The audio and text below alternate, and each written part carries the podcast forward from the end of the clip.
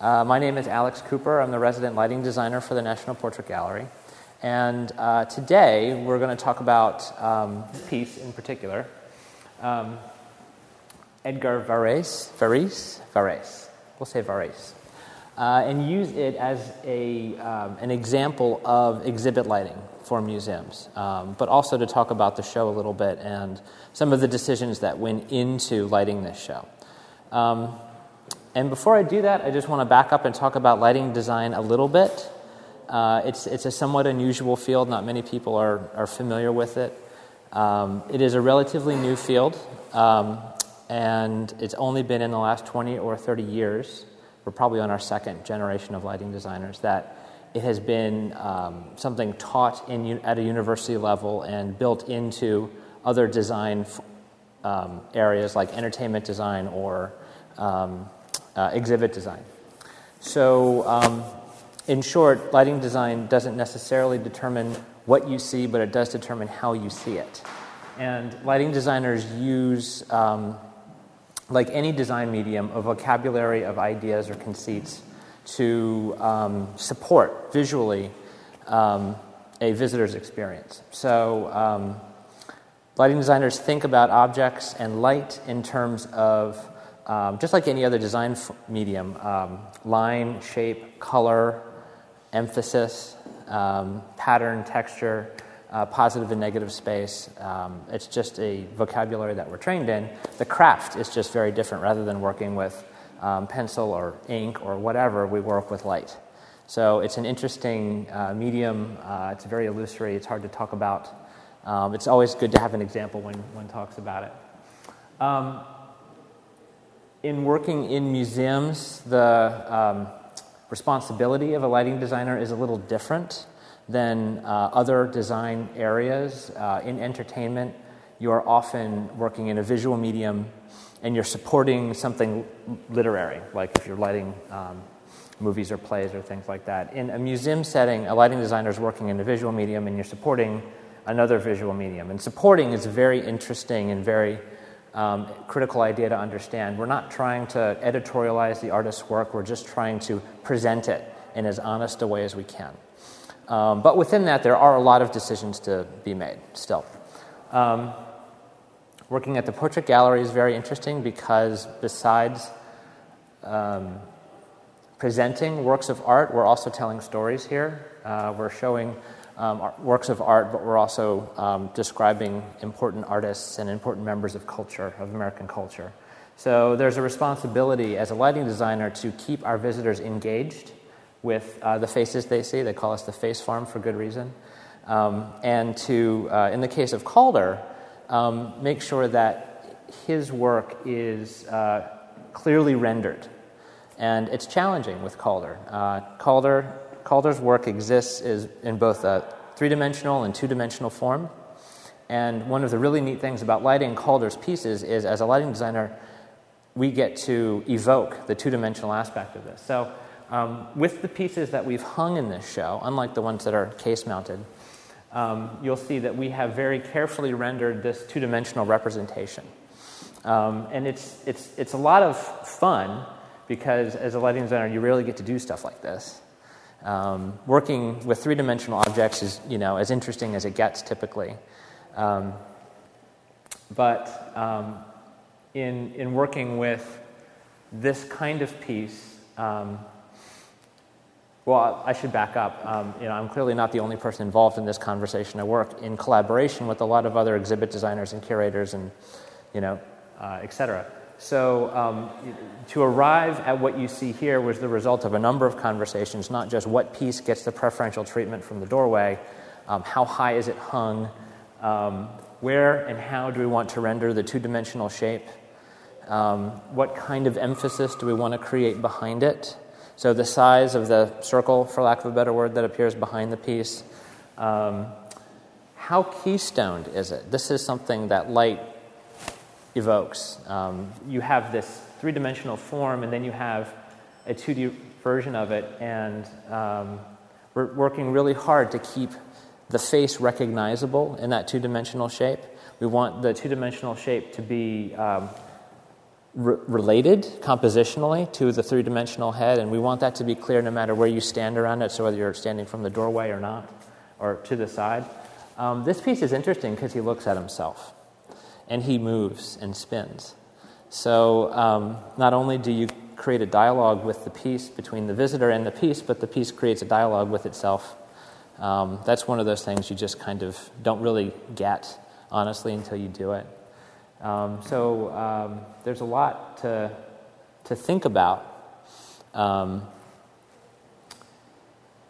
Another interesting thing to consider is in, in, in the other Calder pieces, and as you can see, we have other three dimensional pieces uh, around the room. We didn't quite evoke shadows, or the shadow play isn't quite as clear in these pieces as they are in the wall hung ones. Uh, the wall hung pieces have a wall behind them that creates a really great canvas. Um, but um, you do get a stronger sense of the dimensionality uh, in these other two dimensional pieces. I think a little bit of that is lost in the hung piece, but you gain more than you lose with the shadow play. Um, so once the decision is made, um, what pieces are hung, what pieces have a wall as a canvas behind them, which pieces don't. Um, what I do is I uh, look at um, I start at a very technical level. Um, all of these objects have different kinds of light sensitivity, and conservation, as you would imagine, is a big part of, ex- of exhibit design in general. So, um, how a show is lit really starts from the point of view of, uh, you know, what, what's the most sensitive thing here. And in general, those are paper based documents. One nice thing about lighting a Calder, the Calder wire pieces, is that they're, for the most part, very um, uh, stable.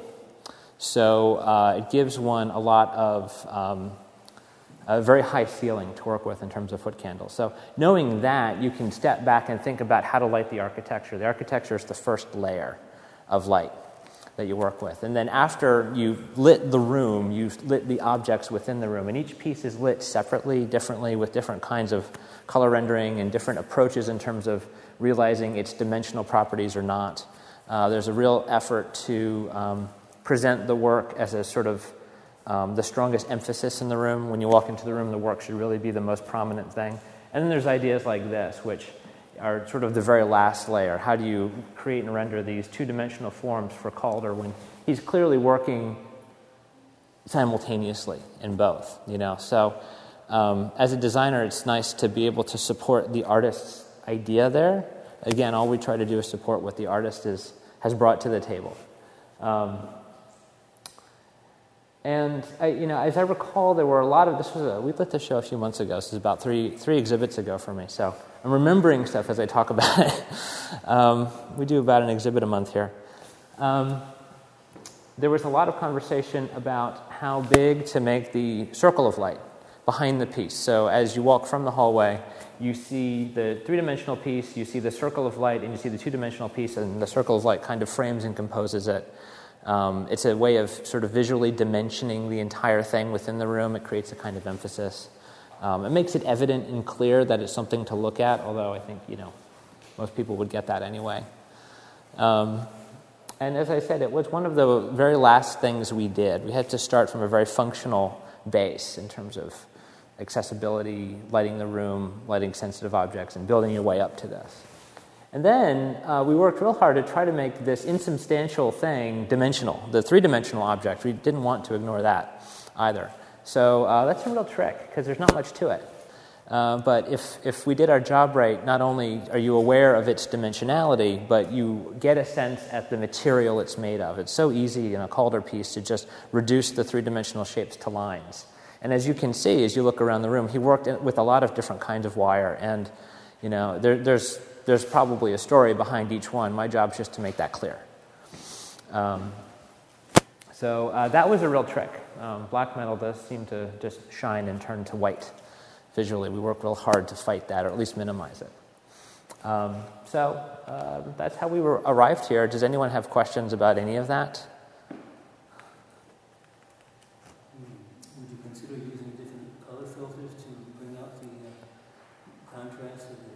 Try not to. If we do use color in exhibit lighting, we're very, very subtle with it.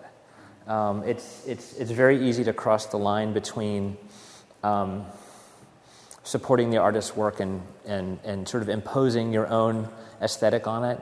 Um, in museums, you do see neutral colors used often. The same is true of light, uh, which is not to say we don't use color, but when we do, it's it's rarely um, we try to be as hands off on the artwork as possible. Color is a tricky thing because um, there's many different light sources out there, and different light sources will render artwork differently. There is no such thing as an objective color. Uh, and a lighting designer knows that. There's no such thing as objective anything.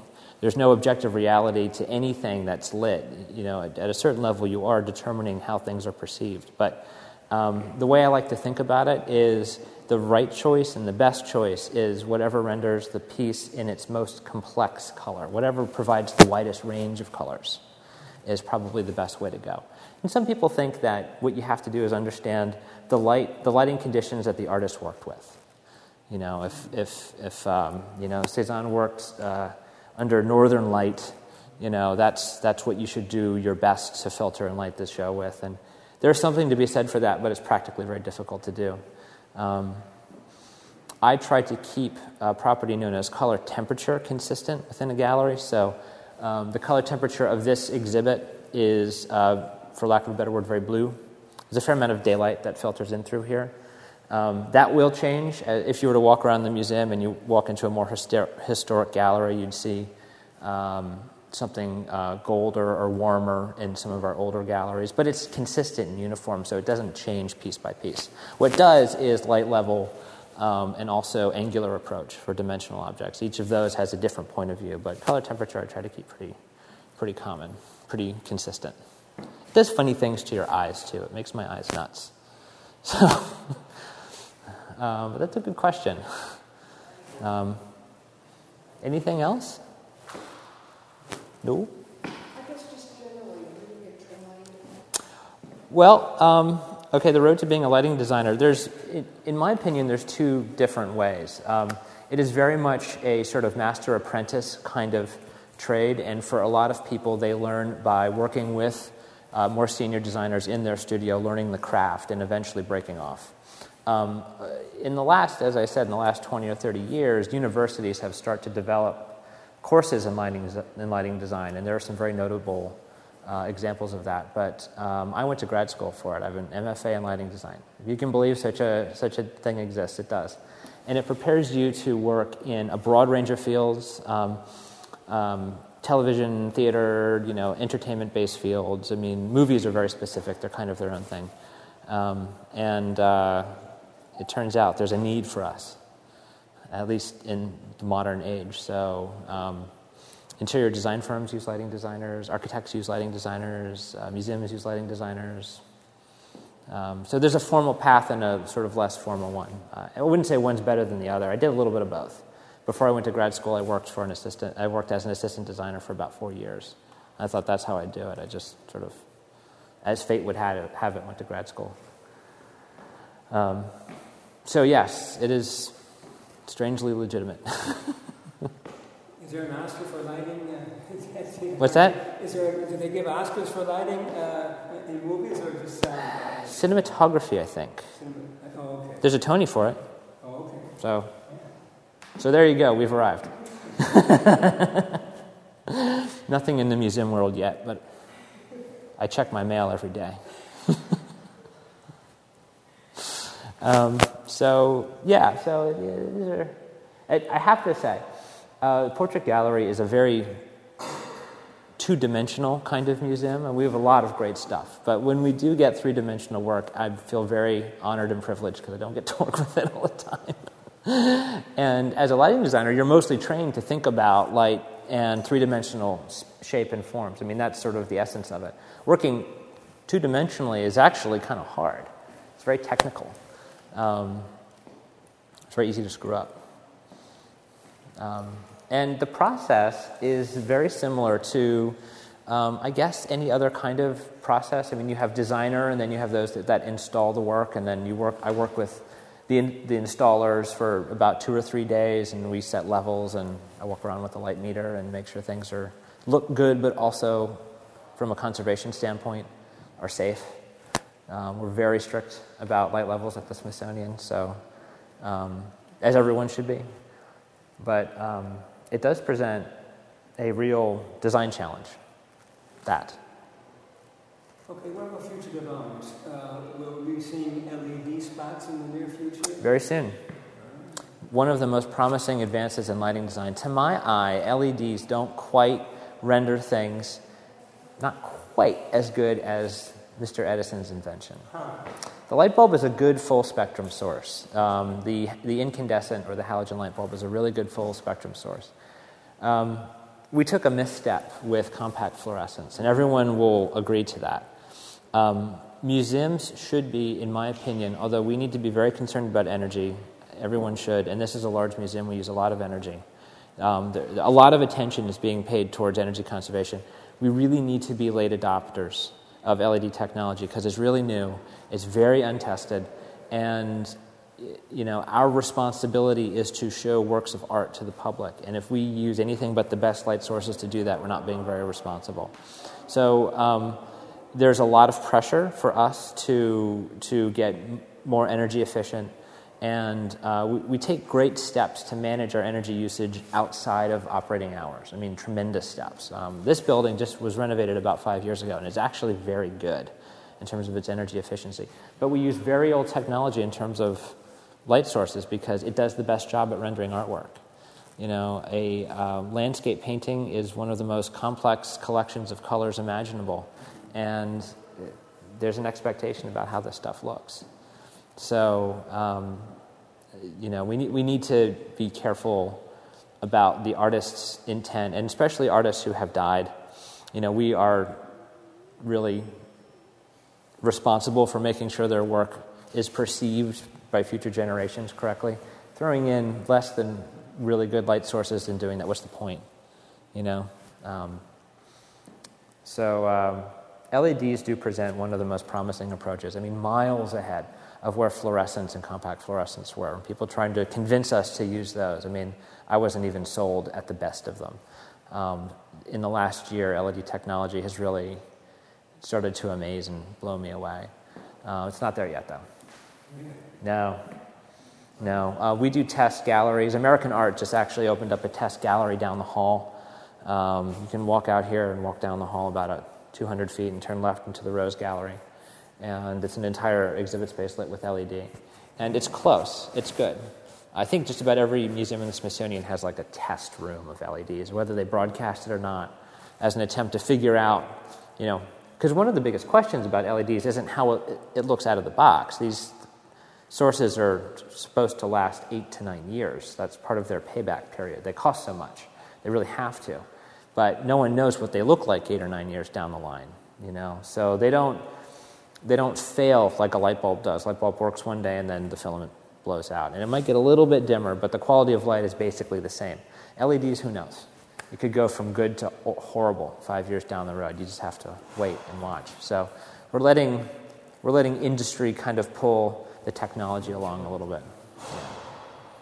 Yeah, yeah but I have no doubt that in 10 years, that's what we'll see here.